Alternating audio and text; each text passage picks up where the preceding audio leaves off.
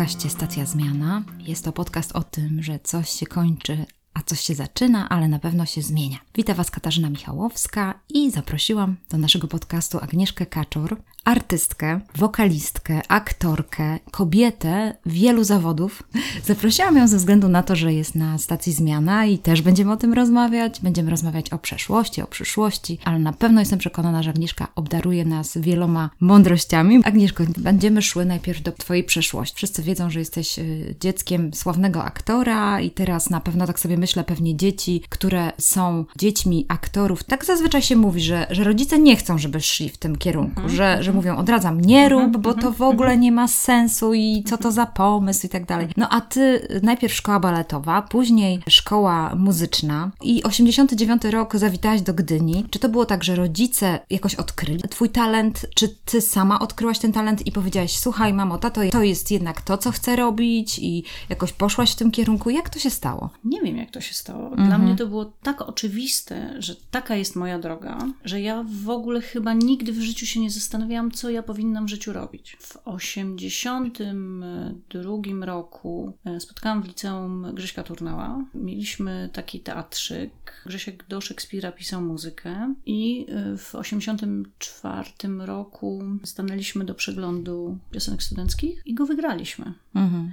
I to był powód y, do tego, żeby no, coś ze sobą zrobić. Ta szkoła muzyczna drugiego stopnia i wydział wokalny z cudowną y, panią profesor Zofią Altkorn spowodowała, że jednak piosenka z tekstem to jednak jest to, że ja jednak potrafię, że umiem. I wtedy napatoczył się Jerzy, Jerzy Gruza, który mówi poszukuje młodych i utalentowanych. Jak powiedziałam na początku naszego spotkania, nic się nie dzieje przez przypadek no bo każda zmiana coś niesie e, z sobą. Z jakiegoś powodu nie dostałam się dwa razy do szkoły teatralnej w Krakowie. E, pani profesor Anna Polony powiedziała mi, że absolutnie nie mam temperamentu i w związku z tym kompletnie e, mnie nie widzi na scenie. W trend we wtręcie będzie oczywiście anegdota w Spotkałam się z nią na planie filmowym lekarzy jakoś trzy czy dwa lata temu. Mówi, ja cię skądś znam. Mówię, tak, tak, pani profesor mnie nie przyjęła do szkoły. Naprawdę? O nie!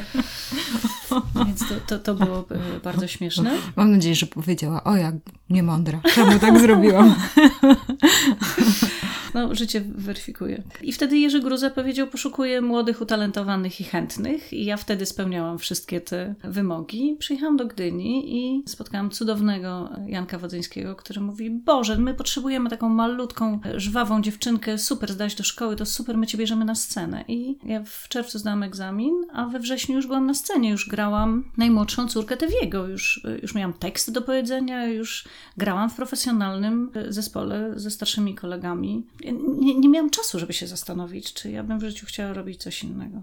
Może to jest coś takiego, że jednak ten kształt, że to jaka byłaś, twoja osobowość, może też życie wokół, mhm. to wszystko w jakiś sposób ciebie ukształtowało. To może być. Ja dorastałam w Teatrze Groteska, gdzie moja mama była aktorką. Mój tata też przez, przez chwilę potem poszedł z Hibnerem do Warszawy. Więc myślę sobie, patrząc teraz na dzieci kolegów i na swojego syna, że życie dziecięce spędzone w teatrze powoduje, że jakby to jest naturalna kolej rzeczy. Jak potrzebowaliśmy małe dzieci, no to korzystamy z dzieci teatralnych i w związku z tym albo się komuś to podoba i ktoś ma dryk ku temu, czyli ma talent i idzie w tym kierunku, albo, albo nie. Moi rodzice oczywiście, jak kiedyś powiedziałam, że oczywiście będę aktorką, no to powiedzieli, że nie, nie, nie, nie, ale ja całe życie miałam własne zdanie. Mhm. I mój syn powiedział, a może ja bym został aktorem. Ja mówię, synu, no widzisz, co się dzieje, bierzesz w tym udział, naprawdę? No, no i jest w tej chwili na produkcji telewizyjnej, więc mm-hmm, no trochę tak, a, a, a trochę, trochę inna nie. branża, tak. tak, tak, tak mm-hmm. Trafiłaś w 89 roku do Gdyni i rozpoczęła się to twoja wielka przygoda, która trwała, no teraz myślę sobie, jejku, to 30 lat, mm-hmm. 30 lat i też jakoś się zżyłaś z tym miastem, prawda? Bardzo że... się zżyłam. Jadę do mhm. Krakowa i tak właściwie oprócz przyjaciół, których mam, podstawowkowo-licealnych, no to już tam mnie właściwie nic nie, nie trzyma. Rodzinę, którą mam, no to już mam niestety na cmentarzu, na szczęście jednym. Mm-hmm. Wracam tam z sentymentu, natomiast nie, absolutnie serce zostawiam w Gdyni. To w ogóle, to jest najcudowniejsze miejsce do mieszkania. To przestrzeń ogromna. To, że o każdej porze dnia i nocy, ja mam to szczęście, że mieszkam w samym centrum, mam 5 minut do, do morza. A w ogóle teatr jest w, usadowiony w najcudowniejszym miejscu. Tak. Staję w oknie sali baletowej i widzę morze. No, po prostu no, nie ma piękniejszego miejsca. No, nie wyobrażam sobie ogóle mieszkać gdzie indziej. Tam rozwijałaś się. Tak mówią, Tego, że tak, się rozwijam. rozwijałaś. Tam rozwijałaś się i z drugiej strony tak myślę sobie, że od tej maleńkiej dziewczynki, tak jak i oczywiście, tak jak sprawdzałam też, kogo ty nie grałaś, ja bym powiedziała, że można by było zapytać, kogo nie grała Agnieszka Kaczor. No może tylko skrzypka na dachu nie grała, chociaż nie Ale jestem wszystko pewna. mną, wszystko przede mną. Nie jestem pewna, czy tam w zastępstwie kiedyś nie wystąpiłaś, bo jestem przekonana, że dałabyś radę. No tak, aktor oczywiście ma w, e, przeświadczenie, zwłaszcza ten już doświadczony aktor, że no, nie ma takiej roli, której by nie zagrał. No, jeżeli 30 lat jesteś w cudzysłowie, no, w jednym miejscu pracy, tak można powiedzieć, czy, ale oczywiście to, to miejsce pracy jest takie dynamiczne, bo ono nie jest takie jednorodne, to tak jak być, no to tak mi się kojarzy może z zawodem dziennikarza, że dziennikarz jest, bo dlatego, że jest tak różnorodnie, ale myślę sobie o tym, że no, to taki jakiś twój dom, twoje miejsce, gdzie tam widziałaś jak jego wzloty i upadki i lepsze chwile, gorsze chwile. Wielu dyrektorów przeżyłaś teatru. Prawda, prawda. Moja ukochana anegdota napisana przez życie jest taka, że jak przyszłam w 89 roku, to gram najmłodszą córkę Tewiego, która ma tam 11 lat, biega z lalką i potem e, przyszła zmiana pokoleniowa. Udało mi się zagrać Hudel, czyli to jest ta starsza córka, która wyjeżdża na Syberię za ukochanym, śpiewa przepiękną piosenkę. Potem przyszedł nowy dyrektor i mówi zaraz, zaraz, zaraz, no ale to nie, nie, nie, dzieci już są za stare, robimy zmianę pokoleniową. Ja zagrałam matkę. Potem dyrektor powiedział, nie, nie, nie, nie, nie, to już oczywiście co parę lat minęło. Nie, nie, nie, nie, robimy zmianę pokoleniową i ja wtedy już gram babcię. Co teraz gram? Bo była następna zmiana pokoleniowa. Teraz gram nieżywą. Czyli Fromasary, żonę Blazera Wolfa, która przychodzi w śnie, śpiewa piosenkę oczywiście, ale jest nieżywa. I tak sobie pomyślałam, może to już czas na zmiany, skoro przeszłam już cały cykl rozwojowy. Tak, od dziecka do, Od dziecka do nieżywej. do nieżywej. No to w związku z tym tak sobie pomyślałam, może to czas zamknąć już Mhm, ten etap, a że no jestem buntownik z, z mleka matki, a z charakteru niespokojna dusza, no to muszę się czegoś uczyć. Mhm. Muszę iść gdzieś do przodu. Człowiek jak się nie rozwija, to się cofa. Skończyłam różne studia, zrobiłam i policjalne, i takie kursy, i podyplomowe studia, no wszystko co, co możliwe. Muszę iść gdzieś, Hmm. muszę coś zrobić. Co... Też tak analizowałam, myślę sobie, jejku, jak ta Agnieszka jest ciekawą osobą, bo z jednej strony myślę sobie tak, no byłaś wierna, można tak powiedzieć, te 30 lat w tym teatrze na dobre i na złe, prawda? No takie długie małżeństwo. Już nasi słuchacze to wyczuwają, dlaczego Ciebie zaprosiłam, bo już widzą, że zmiana, zmiana, szykuje się zmiana, więc to jest taki moment, y, wiadomo, y, trudny, ale to jest ciekawe, bo nie wiem, czy Państwo wiedzą, że Agnieszka między innymi była dziennikarką, ko- skończyła przedsiębiorczość, czyli jesteś przedsiębiorczynią. Później y, byłaś pilotem wycieczek, prowadziłaś imprezy jakieś rozrywkowe na statkach. Co Mało tam byłam jeszcze? odpowiedzialna za całą rozrywkę na Za statku. całą Tak. rozrywkę, to jest po Byłam prostu niepojęte. koordynatorem, czyli musiałam zatrudniać tych ludzi, pilnować, jak oni grają. Ach, niesamowite. Tak, oprócz tego sama śpiewałam i oprócz tego prowadziłam wiele rzeczy. Czyli no. y, to masz lat. jakąś taką zmysł organizatorski w Tak. pełni. Mhm, to jest niesamowite. Tak, to też w teatrze w pewnym momencie Mhm.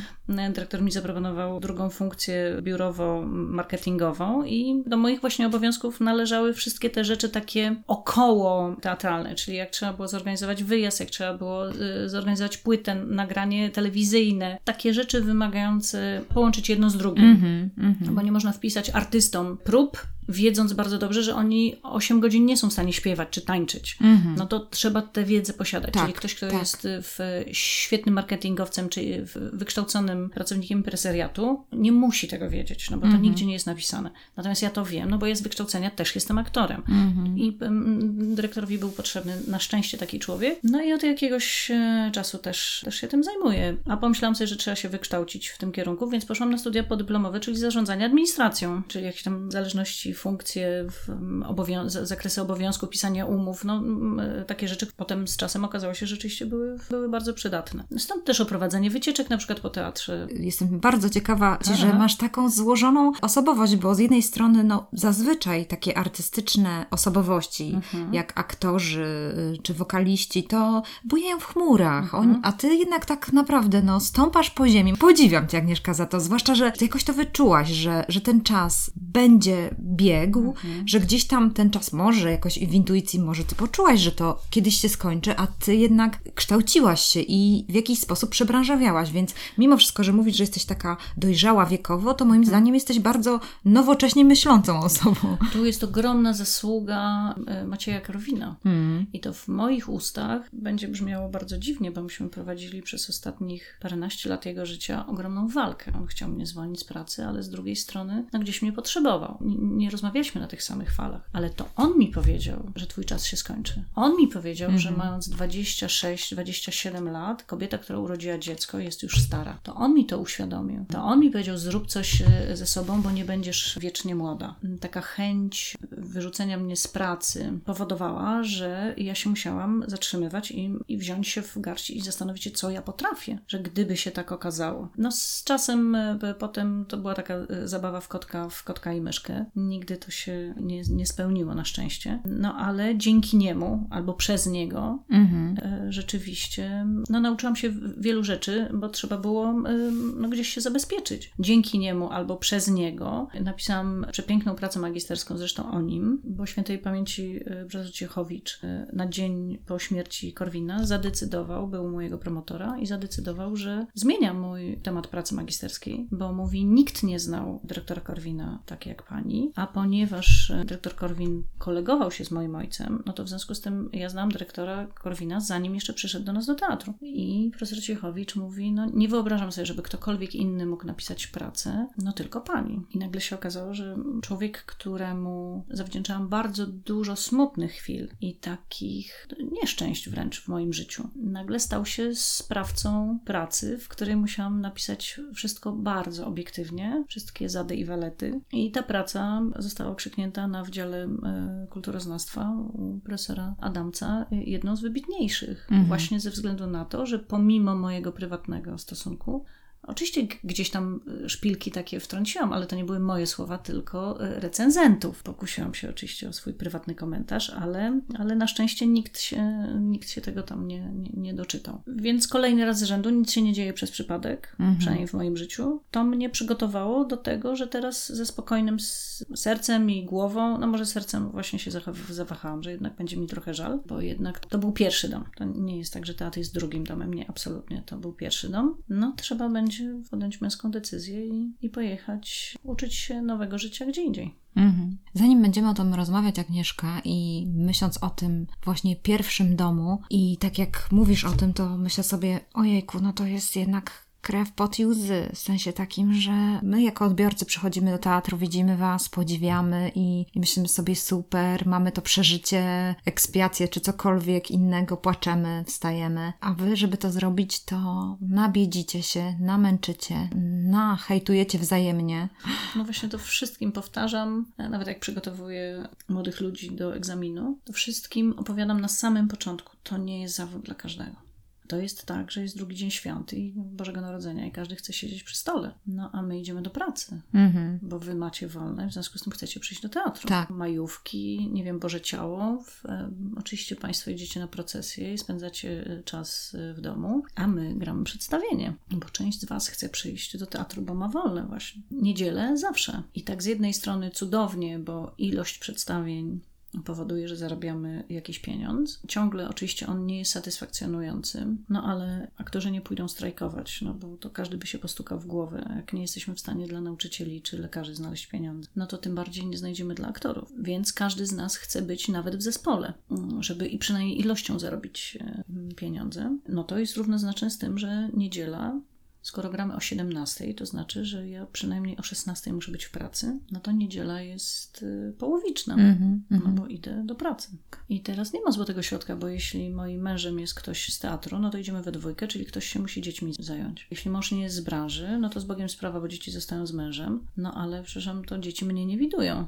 Opowiadam anegdotę, jak to w któregoś dnia moje dziecko, będąc w podstawówce, postawiło sobie zdjęcie na biurku. Ja mówię, Hubercika, czemu moje zdjęcie stoi na, stoi na biurku? Mamusiu, żebym nie zapomniał, jak wyglądasz. No to nie jest zawód dla każdego. No, Mhm. Albo się ma misję do spełnienia, albo się przychodzi do pracy. To jest też taka rzecz właśnie, gdzie z Korwinem się nie zgadzałam, bo on chciał nas nauczyć tego, że to jest tylko miejsce pracy. A Gruza żądał od nas emocjonalności. My rzadko wychodziliśmy po przedstawieniu od razu do domu. To trzeba trzeba było się z kolegami spotkać. Ja rozumiem, to były inne czasy i też inni, inni ludzie. Trzeba było usiąść, pogadać, trochę odreagować i w związku z tym nie braliśmy tego, co się działo w teatrze, nie braliśmy tego do domu. A w tej chwili to młodsze pokolenie jest y, takie, że przychodzi do pracy od 10 do 14, od 18 do 22 i zabiera te, te emocje i dobre i złe, no bo te dobre trzeba znaleźć i czasami je znajdujemy przez te złe emocje i czasami te złe emocje zabieramy do domu. Wracamy z tymi y, złymi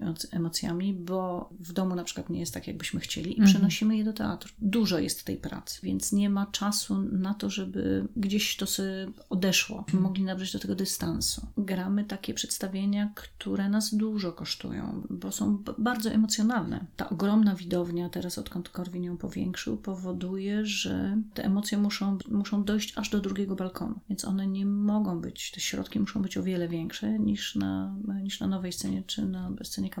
Tam trochę też inaczej, bo widz jest bardzo blisko. Ten, ten teatr się przez, przez te 30 lat, jak jestem, e, jaki jestem tutaj, to się rzeczywiście bardzo, e, bardzo zmienił. Nastawienie ludzi się zmieniło i podejście do tego zawodu się zmieniło. Ja pamiętam takie sytuacje, że umierały nam najbliższe osoby z rodziny i trzeba było zagrać przedstawienie, nikogo to nie interesowało. A w tej chwili jest przyzwolenie na to, że no wiesz, ale twoje życie jest ważniejsze w związku z tym niż praca. Mhm. W związku z tym to jest problem pracodawcy, co on z tym zrobi, bo ty jedziesz, bo, bo tam się stała tragedia. Nie wiem, ja zostałam inaczej wychowana, ale oczywiście szanuję to i Mhm. I rozumiem, że każdy z nas jest inny. I dzięki Bogu, bo jakby wszyscy byli tacy sami jak ja, to byłby dramat. Ale zostałam, y, no przez rodziców też zostałam inaczej, inaczej wychowana i i pamiętam, jak y, tata zawsze wyjeżdżał w pierwszy dzień świąt po śniadaniu do Warszawy, bo Krakowa, bo y, w drugi dzień świąt się grało przedstawienia. Więc może to z tego wynika, że ja po prostu tak zostałam wychowana. To zaznałaś tak, właściwie. Tak. Mhm. Wiesz, że da radę przeżyć może w tym tak, sensie. I że teatr mhm. jest absolutnie najważniejszy i że trzeba temu teatrowi poświęcić wszystko. Nigdy nie było czasu dobrego na to, żeby, żeby zajść w ciążę i pamiętam swoją rozmowę z Korwinem. Jak przyszłam do niego mówię, panie dyrektorze, chciałabym zajść w ciążę. Mieliśmy dziwne te, te stosunki między sobą. No to Korwin przyszedł i mówi, słuchajcie, kaczka przyszła do mnie i powiedziała, że chce zajść w ciążę. Nie wiem, czy to propozycja, czy coś. No to oczywiście chodziło tylko i wyłącznie o to, że no, chciałam zapytać, jakie są plany repertuarowe, czemu nie zepsuje planu. A on oczywiście z tego zrobił, e, zrobił żart. E, Agnieszka, jakbyś powiedziała o tak, takich dwóch, trzech zdaniach? Co to była za osoba, w sensie Korwin? Jaką on był osobą? To był bardzo wrażliwy człowiek, który był dobrym menadżerem. To absolutnie to trzeba, to trzeba przyznać. Natomiast człowiek dla niego był nieważny. Uważam, że dla dobra firmy był w stanie poświęcić każdego. Ważne, żeby firma świetnie prosperowała. I ja się właśnie z tym nie zgadzam, bo uważam, że firmę tworzą ludzie. A jemu było wszystko jedno, czy zwolni Pipcińskiego, czy Iksińskiego. Ważne, że tego zażądał marszałek i w związku z tym trzeba spełnić marszałka wymagania. Tam nie było y, rozmowy, panie marszałku, ale nie, nie, no tak marszałek chciał, to ja tak zrobię. Trzeba mu oddać e, to, że na pewno dbał o tę firmę bardzo, bo chciał być dyrektorem najlepszego teatru w Polsce. Tak, tak, no i to mu się udało właściwie. Ja, ja, ja nie mam mhm. jednoznacznego stosunku do niego. Mhm. Był na pewno duszą towarzystwa, był, opowiadał anegdoty, był, był dowcipny, potrafił być, e, jak kogoś lubił i cenił, potrafił być naprawdę bardzo dobry i bardzo ludzki, ale miał takie osoby, które potrafił bardzo krzywdzić. Mhm. No więc taki był na pewno był wyjątkowy. Mm -hmm, to, to, to, mhm. na pewno był wyjątkowy. Mhm. Ciekawe, co mówisz, bo zawsze mamy liderów danych czasów. I jak myślałam sobie o Korwinie, to myślę sobie, no załóżmy tak jak myśleć o Churchillu, że Churchill po prostu on się sprawdził na przykład w czasie mhm. wojny, później już nie był dobrym liderem. I tak sobie myślę, no teraz już zupełnie inaczej się podchodzi do budowania zespołu i zresztą już sama wiesz dużo na ten temat, że być może on teraz w ogóle by się nie sprawdził. Mhm. Będę się trzymać swojej filozofii życia. Nic nie dzieje się bez y, tak. przyczyny i bez powodu, i myślę sobie, że nigdy w życiu by stąd nie odszedł. A co za tym idzie, ten teatr by się nie zmieniał. Mm -hmm, ja nie wiem, czy on mhm. się zmienia na dobre czy na złe, to już nie, to już nie jest moja. No, czasy też są inne, to wiadomo. Tak, tak. Mm -hmm, tak. Mhm, to też nie jest moja rola, żeby to oceniać. No na pewno przyszło nowe, no a jak przyszło nowe, no to, no to właśnie przyszła zmiana. I Igor jest kompletnie, y, y, Michalski jest kompletnie innym dyrektorem. To mm. jest e, cudowny człowiek, e, z którym absolutnie można się e, dogadać, można spędzać u, u niego czas. On jest otwarty, gabinet. No, w ogóle o 180 stopni to jest e, mhm. no, zupełnie in, inny dyrektor. No i patrz, i jest cudowny dyrektor, a jednak ty mówisz, że nie zostaniesz tam. Opuścisz to miejsce, opuścisz swój dom, gdzieś wypłyniesz, gdzieś zmienisz tą, tą swoją, no może nawet miejsce, w którym, znaczy no, branżę, w której Mhm. jesteś. I co ty myślisz, Agnieszka? Jak to, jakie masz uczucia z tym związane? No jest mi przykro strasznie. Mhm. No ale coś dzieje się dla czegoś. Ja Mm. jeszcze, ja jeszcze tego nie wiem, bo nie mam dystansu do tego. Ale ważniejsze dla mnie jest to, żeby nie stać w miejscu. Ważniejsze jest dla mnie to, żeby codziennie lustro mi mówiło: Witam cię, życzę ci miłego dnia. Boję się, że zostając tutaj, chociaż jest mi tu dobrze, boję się, że się zacznę cofać. Realizatorzy chcą mieć młode dziewczyny. Młode, fajne, zgrabne, świetnie śpiewające, e, chętne do pracy, młode dziewczyny. Mhm. Dziewczyny po 30 są już rzadziej obsadzane. W musicalu póki co tych ról dojrzałych jest mało. Szybciej dyrektor postarzy 30, Mhm. Mhm. żeby zagrała 50, niż pozwoli 50 zagrać 30-latkę. I tak jest w moim przypadku. Dziękuję za komplement, że nie wyglądam. Ale to już Korwin mi powiedział, że to, co w życiu jest dla ciebie zaletą i komplementem, na scenie jest wadą. I ja byłam zawsze za młoda, żeby grać stare, a za stara, żeby grać młode. I tak naprawdę nie wiadomo było, jak mnie, jak mnie obsadzić. Wojtek Kościelniak zaryzykował, obsadzając mnie w Dominikowej, czyli w, w roli matki, chociaż różnica między mną a Karoliną to jest y, 6 lat. Ja mam jeszcze 1,60 m wzrostu, w związku z tym Karolina, która ma 1,70 m, siłą rzeczy jako moja córka, y, była dojrzałą córką, więc ja się tam naprawdę musiałam sporo napocić, żeby udowodnić, że jednak mogę być matką. Ale to nie każdy reżyser sobie pozwoli na to, żeby zaryzykować, bo, bo ja dobrze wyglądam. No I to jest moje przekleństwo. Więc jak patrzę na kolegów i koleżanki i myślę sobie, jak ja mam być sfrustrowaną, nieobsadzaną dziewczynką albo być nieszczęśliwa, bo będę ciągle w zespole, a przecież jak każdy aktor, przecież ja mogę zagrać i to, i to, i tamto, i przecież i umiem, to może, to może czas pójść gdzie indziej. Gdzie indziej w sensie poszukać innego miejsca na ziemi. I ponieważ e, serce mi się kroi i krwawi, yy, więc pomyślałam sobie, że no jak nie teatr, to musi być coś absolutnie innego. Bo inaczej sobie nie, nie, nie dam rady i się z tym nie pożegnam. Mhm. Stąd takie radykalne cięcie, no bo Mhm. jak zmieniam, no to już muszę zmienić diametralnie. I poszłaś w te języki, tak można powiedzieć, bo to jest jednak twój dar. Umiesz cudownie mówić po angielsku. Dziękuję. Bo nie wiem, czy nasi słuchacze wiedzą, ale jeżeli słyszycie jakiekolwiek angielskie komunikaty w teatrze muzycznym, to Agnieszka. to jest bardzo miłe i fajne słyszeć swój głos. No każdy, kto ma e, trochę słuchu muzycznego, ma e, łatwość Mm. językową. A ja rzeczywiście, znowu nic się nie dzieje przez przypadek. Byłam trochę w Szwecji i tam mam e, pewne do- doświadczenia ze szwedzkim e, teatrem. Szwedzki jest najprostszym językiem na, e, na świecie. Był taki moment, że miałam epizod niemiecki, a te języki są bardzo do siebie podobne. No angielski siłą rzeczy, to już od, skończyłam 6 lat i mama już mnie zapisała na angielski. I właśnie to jest, wiesz, mądrość twoich rodziców, bo raczej ludzie w twoim wieku, bym powiedziała, jeszcze tego angielskiego dobrze nie umieją, a jednak chyba z powodu tego, że twoi rodzice byli tacy światowi, że cię posłali, nie? No to- Mama jeszcze chciała, żebym się uczyła francuskiego koniecznie, ale jeszcze szkoła baletowa i potem szkoła muzyczna i okazało się, że trochę za dużo. Mhm. I ja po dwóch latach zrezygnowałam z tego francuskiego, bo, bo trochę chyba, nie, chyba mnie nie kręcił. Więc, y, więc tylko ten angielski. Ja jeszcze jestem z tego pokolenia, który musiał się uczyć rosyjskiego, w związku z tym rosyjski, a w szkole jeszcze mieliśmy łacinę, w związku z tym no, dużo tych, y, ty, tych rzeczy było, że można gdzieś pojechać i, i się dogadać y, Tak. z, z O, każdym. To, mm. mam taką radochę, że jadę do Hiszpanii i już się nauczyłam tam pięciu zdań i, i już te pięć zdań umiem. Byłam w Grecji i nauczyłam się tych pięciu zdań Mm, i tak, tak było fajnie, że jestem w stanie podejść do pani i kupić arbuza z pola.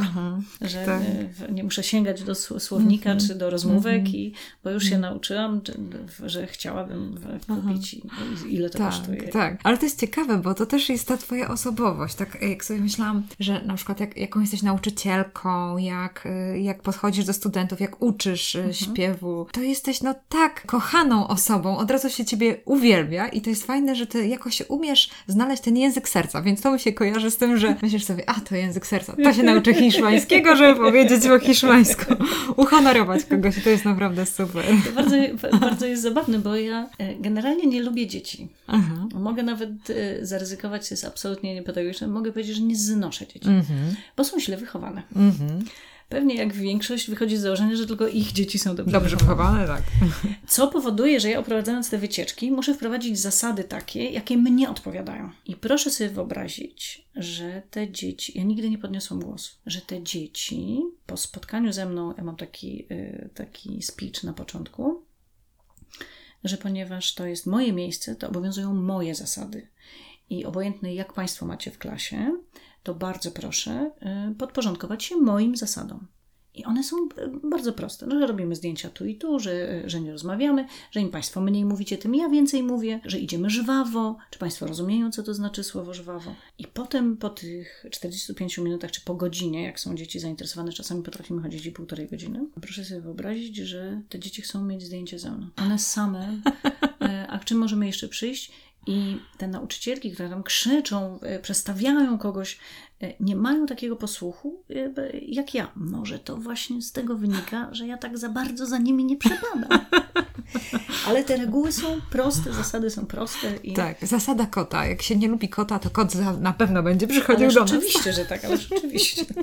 Jest coś w tym. Agnieszka, czy możesz coś zdradzić? Co myślisz o swojej przyszłości? Je, bo z pewnością jest tak, że patrzysz na swój kształt, na swoje umiejętności, jaka jesteś, co możesz, co umiesz, jakie masz możliwości. No na razie, no chociaż te, wiadomo, że to jeszcze nie znasz, co będzie za 5 lat, bo to jest z pewnością teraz wielka niewiadoma. Tak podejrzewam, bo po 30 latach pracy nie da rady te, y, tego, wiesz, wymyślić. Tak mi się wydaje, wiesz, że nie mhm. da rady teraz sobie wymyślić jakiejś alternatywnej ścieżki, mhm. ale na pewno gdzieś tam te pierwsze kroki zrobisz i pewnie będziesz szukała, co, co mhm. dalej. Ja, jak to robisz? Jak, jak to...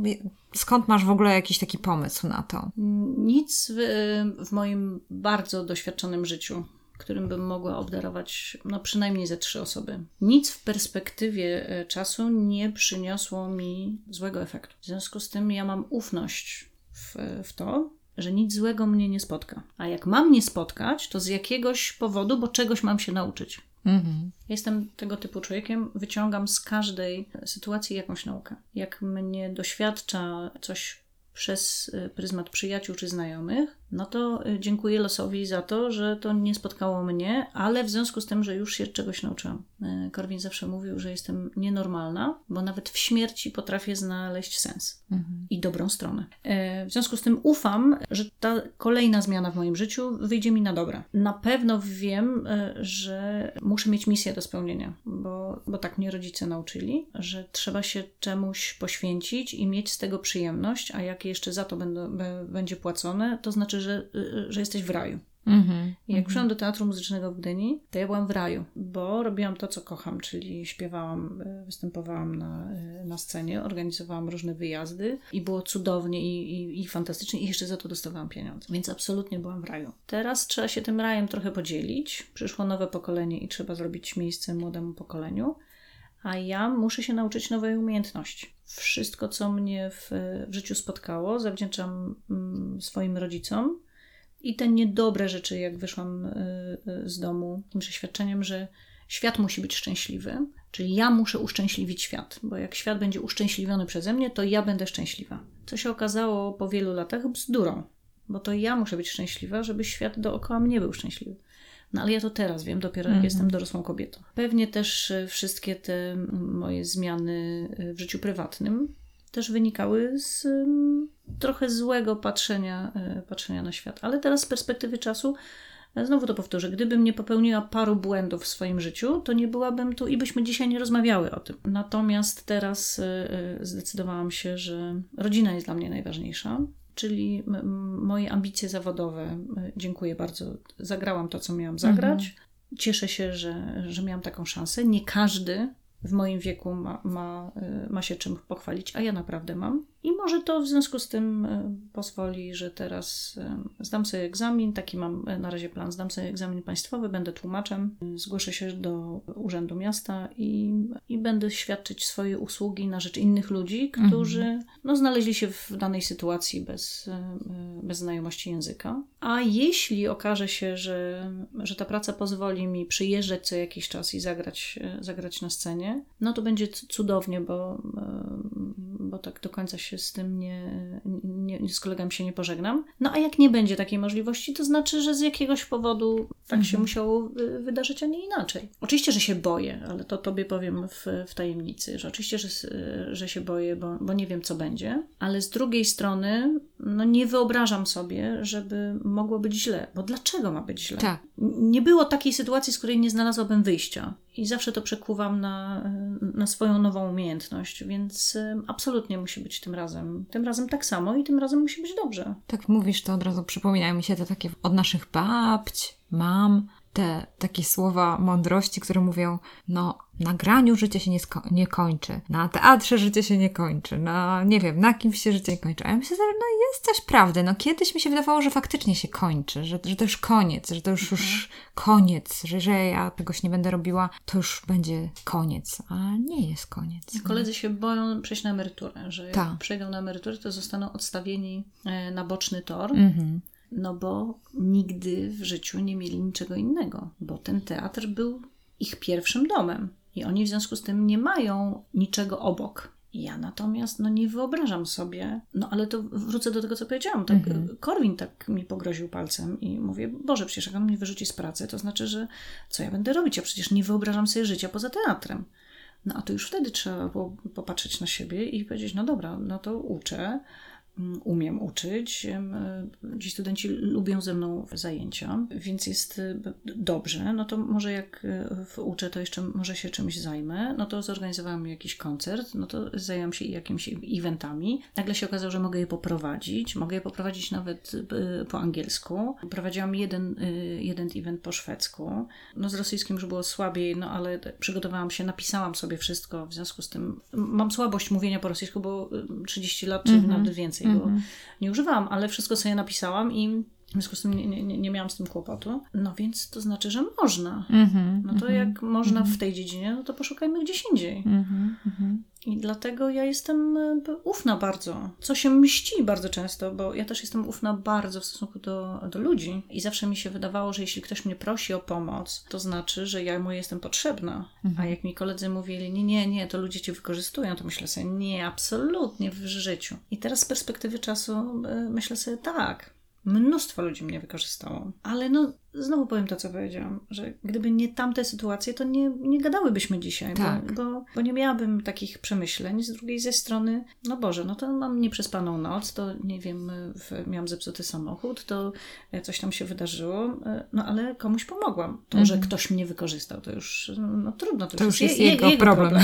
Dokładnie. Ja miałam dobre intencje i e, no, no, no trudno. Tylko tak jak powiedziałaś, mogłabyś obdzielić wielu swoją tym doświadczeniem życiowym i tutaj widzę kilka takich cech. Jedną z rzeczy to jest to, że nie pozwalasz na to, żeby, to jest ogromna mądrość, nie pozwalasz na to, żeby zasiać w sobie, zahodować w sobie korzeń goryczy. Mhm. To jest naprawdę wielka sprawa, bo bardzo często jest tak, że później, no to co się dzieje? Później ludzie zostają, ponieważ boją się tej zmiany, ale hodują w sobie ten korzeń goryczy i później ten korzeń goryczy tak naprawdę zarażają tym innych ludzi, no bo jak sobie poradzić z tą złością w środku, czy nie wiem, gniewem, frustracją z tej s- samego siebie, no to trzeba było powiedzieć, stać przed lustrem, mówić, ja jestem temu winien, ja jestem temu winien, no ale nie chcesz tak mówić, no to będziesz mówiła, on jest temu winien, czyli znajdziesz sobie tych, no nie wiem, nagadywanie na szefów, na koleżanki z pracy, na współpracowników i tak dalej i, i naprawdę nie chce się być z takimi ludźmi, po prostu nie chcesz z takimi ludźmi pracować, nie? Ja miałam ogromny zwrot w moim życiu, myślę, że z jakieś 10 lat temu, kiedy spotkałam się z książką Louise Hale i Ty możesz zrobić swoje życie. I ta dziewczyna e, napisała na podstawie mm, spotkań ze swoimi no, późniejszymi pacjentami, ale też na podstawie tego, co sama przeszła w życiu, napisała dla mnie bardzo mądrą książkę. Jak zmienić sposób myślenia. I od tego czasu pomyślałam sobie, że nie ma co się skupiać na e, rzeczach złych, na złych emocjach, na na nieszczęściu, na tym, co może być, gdyby się coś wydarzyło. Nie, to, szkoda prądu, e, szkoda energii, e, szkoda czasu. Skupmy się na, na tym, co, co może być, co nas może spotkać, czyli jak bym chciała, żeby moja przyszłość wyglądała, i skoro już wiem, jak chcę, żeby ona wyglądała, to muszę wprowadzić to w życie. Znowu uczę się na przykładzie e, kolegów e, z teatru. Widzę, że się pojawia alkohol, że się pojawiają narkotyki, że ktoś popełnia samobójstwo, że ktoś e, zostawia rodzinę, odchodzi do kogoś innego. Nie wynika to z niczego innego, jak z frustracji zawodowej. Mhm. Więc myślę sobie, dziękując znowu losowi, że to nie mnie dotknęło, tylko mogę się uczyć na cudzym y, doświadczeniu. Wyciągam z tego wnioski i mówię sobie, hola, hola, zły człowieku, nie, nie, to tak nie będzie. To w związku z tym wychowujemy syna tak, jakbym chciała, żeby mój partner y, funkcjonował, Obojętne jakie są tu zasady dookoła, to mój syn y, potrafi pocałować w rękę, potrafi powiedzieć dzień dobry, y, kupuje kwiaty, bo, się, bo po raz pierwszy przychodzi na wizytę. Dziękuję przynosząc y, czekoladki. Ja mu nie muszę o tym mówić, mm -hmm. bo tak został wychowany. No ale ja bym nie miała tej mądrości, gdybym nie, nie kupiła sobie książki, jak rozmawiać z dziećmi, żeby Ciebie słuchały. Tak, tak, tak. Mm -hmm. Jest cała taka, tak, taka tak. Dla mnie to było absolutnie nowe doświadczenie, kompletnie, no bo nikt z nas nie był rodzicem wcześniej, ale ja chciałam być świadoma tego, co się dzieje. W związku z tym w przedszkolu i pani e, psycholog, i godziny z nią e, przegadane, jak zareagować, e, bo ja jestem nerwus. W związku z tym, jak tu dziecka nie uderzyć, a ja to mam w naturze, bo jestem, no, no, no jestem nerwus. W związku z tym taka książka i taka książka. No to za tym się pojawi, pojawiły śmieszne amerykańskie poradniki państwa Barbary i Alenów e, PiS. Dlaczego kobiety nie czytają map, a faceci nie płaczą? Co kobiety mówią, a co mężczyźni słyszą? I to są bardzo, e, bardzo śmieszny sposób podane oczywiste rzeczy. Mm -hmm. I nagle się okazało, że moja relacja z kolegami ulega zmianie, bo ja używam innych słów. Nie mówię do swojego dziecka, weź posprzątaj pokój, bo dla niego to jest żaden argument, tylko mówię mu, synu, postaw książki na półce, mm -hmm. a spodnie włóż proszę do szafy. Tak. I wtedy mam sprawę załatwioną. To jest taka prosta rzecz. Tak. Nie pytam się dziecka, czy zje obiad, tylko czy na obiad chce pomidorową czy rosół. Mm-hmm. I nie mam kłopotu mm-hmm. z mhm. moim synem i nigdy w życiu z moim synem nie miałam kłopotu. No ale ja się tego musiałam nauczyć. No tak. I tak jest w dorosłym y, życiu y, także teraz jak piszę maile, czy rozmawiam y, z kolegami, czy z dyrekcją. Ja, ja bardzo precyzyjnie mówię to, co chciałam powiedzieć. I tam w związku z tym nie, nie można tego obrócić przeciwko mnie. Jak oczywiście chcę dwuznacz, dwuznaczności, to mówię dwuznacznie, mm -hmm. ale to robię wtedy z premedytacją. Naprawdę życie jest o wiele łatwiejsze. Jak komuś jest przykro i coś się wydarzyło, to staram się znaleźć w tym dobrą stronę i w sumie nie, nie, to jest, to, to jest, to jest nienormalne. No ale ja, ja mam taki pomysł na mm -hmm. życie. No, mm -hmm. Świeci słońce, jest cudownie, że świeci słońce. Nie świeci słońce, no trudno, dzisiaj nie świeci, ale jutro na pewno będzie. Mhm. Albo jak jest nie wiem, jesień, e, jest zimno potwornie, to jak to dobrze, że ja mam ciepło w domu, mam świetną książkę albo mam świetny serial, że w każdej sytuacji jest coś dobrego. Mhm, super. To jest wielki przywilej dla mnie, że ty w jakiś sposób włączasz mnie, no ta, chociaż na mikro czas i naszych słuchaczy razem, do tego, że my jakoś wspólnie zamykamy te drzwi za tobą, że ty nie jesteś sama, że te drzwi pchasz, ale tak sobie myślę, że no bo każdy z nas to przeżywa i każdy to rozumie. Po prostu wiele ludzi przechodzi taką sytuację i znam teraz dużo i na przykład dziennikarzy, których znam i którzy teraz musieli odejść z zawodu i to przecież długie lata, 30 lat pracy. Agnieszka Michajłow na przykład, mhm. czy Jacek Najliwajek, zupełnie przebranżowienie się i tak dalej. I, no i to jest, taki, to jest taki okres. No, wspólnie sobie pomagamy, zamykamy te drzwi, ale kiedy jeszcze je tak przymykamy, to jeszcze chciałam się Ciebie zapytać o taką rzecz. Powiedz mi, jak patrzysz na te 30 lat, masz jakąś taką rolę, której nie lubiłaś, ale którą bardzo lubiłaś? No, ja kochałam nad życie Kiss Me Kate, bo to była trochę opowieść o mnie. O tobie, tak, tak. myślałam. Poskramienie złośnicy, no to jest opowieść o mnie. Mm. Czy kobieta z charakterem. Mm, więc bardzo, bardzo i to e, po staremu napisany e, musical, więc trochę na moje umiejętności wokalne, czyli trochę klasycznego śpiewania, ale też i piosenka aktorska, zwłaszcza Nienawidzę mężczyzn w pierwszym akcie. I takim absolutnie mój charakter, no, no tak jakby ktoś o mnie, o Mhm. mnie napisał to przedstawienie. To rzeczywiście bardzo się zżyłam z, z tą rolą. I bardzo mi było przykro, jak Benek Szycy robił parę lat temu wznowienie w Teatrze Szekspirowskim i wziął do tej e, roli e, koleżankę, z którą byłam na roli, czyli Alicję. I zamiast mnie wziął e, młodszą dziewczynę, bo powiedział, że ja już jestem za stara do tego. Mm. To mi było bardzo przykro, bo sobie pomyślałam, że fajnie to robiłam. No tak, no jeżeli to byłaś ty cała, no to jak inaczej. No to anegdota. Mam oczywiście cudowne kostiumy e, Jurka Rudzkiego e, i mam cudowną z tamtego przedstawienia e, sukienkę renesansową. Taka przepiękna m, zieleń ze złotem. I ja ją kupiłam, jak to przedstawienie zeszło w, w teatrze, to ją odkupiłam od teatru. No i śmiałam się, że chcę być w niej pochowana. Po prostu świetnie w niej wyglądam. I to jest w ogóle ten czas. Ja powinnam się w tym czasie urodzić, bo rzeczywiście e, cudowna ta moda była. I jak e, wychodziłam za mąż, to właśnie w co tu się ubrać, w co tu się ubrać. No masz tę sukienkę, co chcesz być pochowana, użyj ją na ślub. No tak, czyli Kasia będzie tak jak królowa Wiktoria, czyli w tej sukience, której Tak, rozumiem, tak, brałeś tak, ślub, tak, będziesz tak, tak, pochowana. No ale to nieprawda, nie wzięłam jej ślubu. Nie wzięłaś nie w końcu ślub. No to jednak nie będzie takiej historii, ale dobrze. Ładnie by to wyglądało w książce. Może to zmienisz trochę, jak będziesz pisała tą książkę, którą myślę, że napiszesz, bo nie Nikt mi, nikt mi nie uwierzy. Tak pomyślałam sobie, że rzeczywiście kiedyś może, em, może bym napisała, ale ja jestem taka rozdarta sosna. Z jednej strony chciałabym opowiedzieć wszystkim, e, jak to można z największej tragedii e, życiowej wyjść i wyciągnąć z tego dobre wnioski. Z drugiej zaś strony myślę sobie, że to jest tak bardzo moje prywatne, że nie chcę się z tym dzielić mm, z nikim. Z drugiej zaś strony, jak będę opowiadać o tym, że wierzcie mi Państwo, naprawdę można, y, no to przecież nikt mi nie uwierzy. No Trzeba tak, to opisać. tak, tak. No ale jak to opiszę, to już będzie publiczne. A Mhm, ja mhm. nie chcę, żeby moje intymne e, rzeczy, chociaż przekułam je na, na dobroć, żeby się nimi nie dzielić. Więc taka Tak. jestem rozdarta sosna.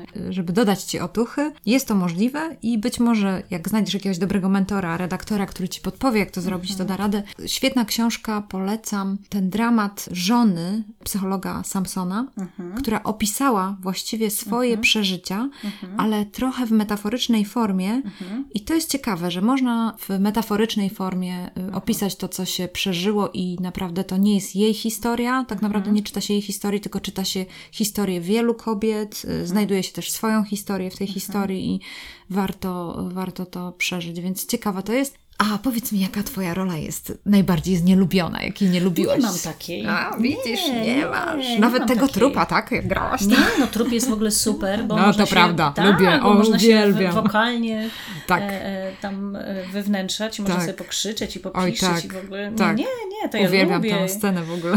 Bardzo, bardzo to śmieszne i, Mm. i ciągle jest teatralna. Weszło zjawisko 3D e, Mhm. do teatru, z którym się absolutnie nie zgadzam. I jestem koszmarnym, obrzydliwym e, wrogiem tego. I tak jak siedziałam za czasów starych w więzieniu za roznoszenie ulotek, bo em, jestem typem buntownika i będę walczyć o prawdę, to tak walczę tutaj z, z 3D. Jestem przeciwna, uważam, że 3D to jest kino, a my jesteśmy w teatrze. I by ten teatr powinien być symbolem. On nie może być dosłownością. W związku z tym bardzo mi się podoba to, że ktoś mnie wiesza na, na linkach i że ja udaję, że latam i wszyscy się dają się oszukać, a przecież wiedzą, że wiszę na tych linkach. E, I bardzo mi się to podoba, że właśnie Alicja wyjeżdża spod podłogi i wszyscy myślą, o Boże, Boże, jak ona wielka, jak ona wielka i wszyscy się dają Tak. oszukać, no bo teatr jest no, taką umową. No, Mm. na, na coś się umawiam z widzem i jest to cudowne, jak widz w to wchodzi. Ja jestem fantastycznym widzem, bo idę na przedstawienia, gdzie koledzy grają, w którym, w którym ja nie gram i natychmiast daje się po prostu, w, oglądałam Wiedźmina i jeszcze tak się nieszczęśliwie złożyło, że siedziałam w piątym rzędzie, tu w trend będzie, y, nie wypada i jest to nieetyczne, żeby siadać na początku y, widowni ze względu na kolegów, którzy grają na, na scenie. Mhm. Nie powinno się tak robić, jest to nieprofesjonalne. No ale akurat tak się złożyło, że nie było żadnego innego miejsca i siedziałam w piątym rzędzie. I efekty drżenia na, na, na, na, przykład, wiem, że wynikają z tego, że stoją tam ogromne kolumny. I wiem skąd to się bierze, a ja, ja się bałam, w ogóle coś było we mnie. Ja weszłam w tę historię, zapominając, że to w ogóle moi koledzy, z którymi od wielu, wielu lat jestem na scenie i dałam się ponieść całej tej historii. To jest, no, jestem fantastycznym widzem. Fantastycznym. Fantastycznym. Czyli łapiesz, no dajesz się okłamać, no po prostu. Tak, tak. No film to w ogóle już, już jak idę do, do kina, to znowu anegdota, pojawiła się pasja zrobiona przez Gibsona. I to był Wielki Czwartek. Bardzo długo już grali ten film. Ja ciągle jakoś e, coś, coś nie mogłam. No i w końcu chyba grali o 15 właśnie Wielki Czwartek. Mówię, no nie, no dzisiaj idę.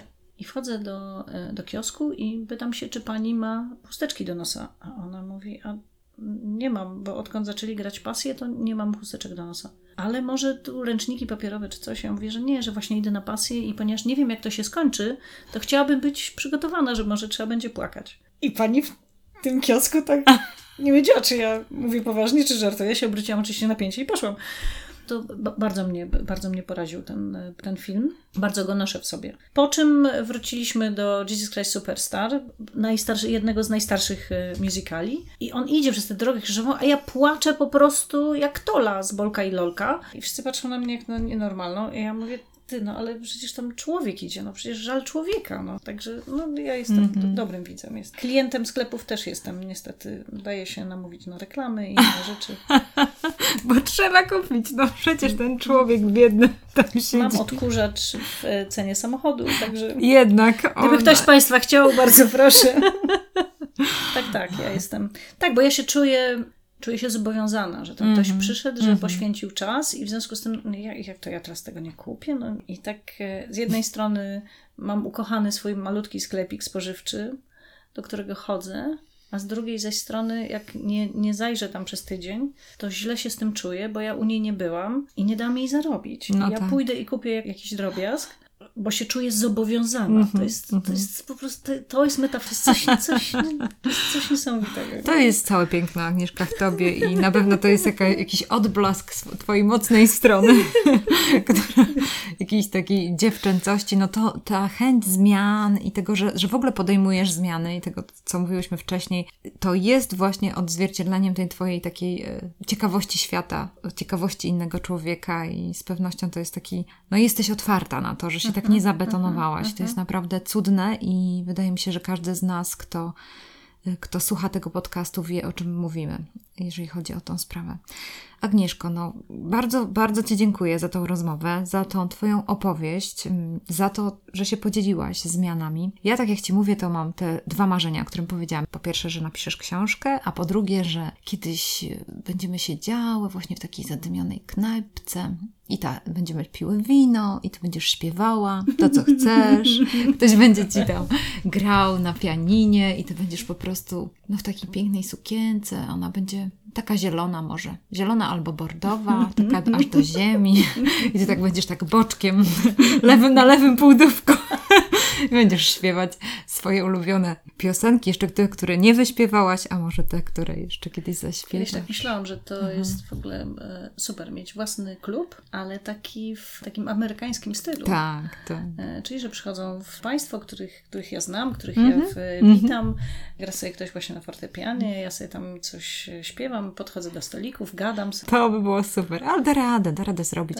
I jestem przekonana, że da radę ze względu na to, że tak jak Ci już tam kiedyś to powiedziałam, tak jak patrzę się na rozwój ludzi i też jak, y, kiedy oni tak naprawdę uwalniają pełen potencjał, to tak naprawdę ten pełen potencjał on się uwalnia po 60. I czasami jest tak, że ludzie z powodu właśnie tego, od czego uciekłaś, czyli zgorzknienia, lęku, który ich paraliżuje, gniewu, który ciągle zagryzają zęby, nie są w stanie powiedzieć słowa ani cokolwiek dobrego o życiu, o przeszłości. Z tego powodu oni ten potencjał nie uwolnią w pełni. I naprawdę, Agnieszka, wszystko przed tobą. Wszystko przed tobą. Ja sobie ciągle to tłumaczę. Y, Jakiś czas temu, dwa lata temu właściwie podjęłam decyzję, że, że coś muszę zrobić ze swoim życiem. Bardzo mi się posypały stawy. Wylądowałam wręcz tu w y, szpitalu rehabilitacyjnym i pani y, profesor powiedziała mi, no dziecko, dziecko, to wygląda mi na RZS, no ale ty jesteś taka młoda, RZS już u ciebie. RZS, no dobra, no to wróciłam do mojej ulubionej książki Louise Hale.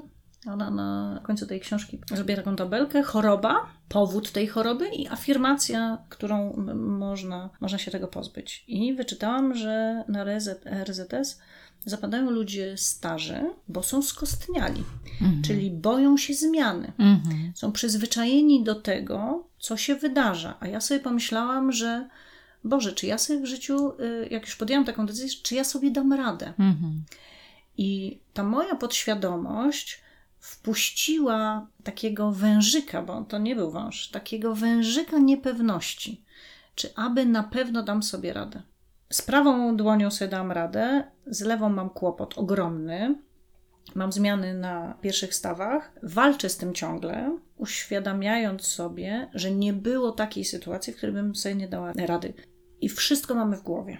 Dalej się będę upierać, że wszystko zależy tylko i wyłącznie ode mnie. Mhm. A że moja szklanka w połowie jest pełna, to w związku z tym e, e, na pewno sobie dam radę i, i się spotkamy za chwilę i, i opowiem Ci, że to była kolejna super decyzja w moim życiu. Mhm. Fantastyczna przygoda.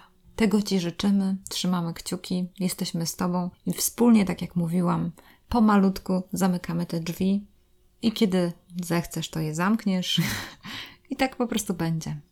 I y, przyślę Ci kartkę. O, koniecznie. Dzięki bardzo. Dziękuję. Dziękuję.